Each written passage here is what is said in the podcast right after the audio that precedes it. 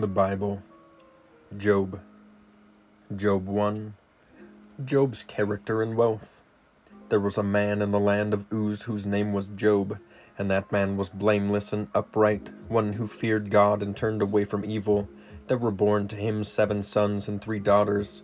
He possessed seven thousand sheep, three thousand camels, five hundred yoke of oxen, and five hundred female donkeys, and very many servants, so that this man was the greatest of all the people of the East.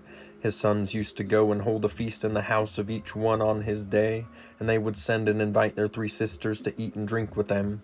And when the days of the feast had run their course, Job would send and consecrate them, and he would rise early in the morning and offer burnt offerings according to the number of them all. For Job said, It may be that my children have sinned and cursed the God in their hearts. Thus Job did continually. Satan allowed to test Job. Now there was a day when the sons of God came to present themselves before the Lord, and Satan also came among them. The Lord said to Satan, From where have you come? Satan answered the Lord and said, From going to and fro on the earth, and from walking up and down on it. And the Lord said to Satan, Have you considered my servant Job, that there is none like him on the earth, a blameless and upright man who fears God and turns away from evil? Then Satan answered the Lord and said, Does Job fear God for no reason? Have you not put a hedge around him and his house and all that he has on every side? You have blessed the work of his hands, and his possessions have increased in the land.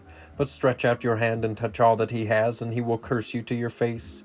And the Lord said to Satan, Behold all that he has in your hand, only against him do not stretch out your hand. So Satan went out from the presence of the Lord.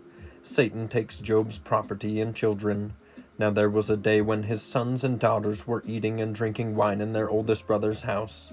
And there came a messenger to Job and said, The oxen were plowing and the donkeys feeding beside them.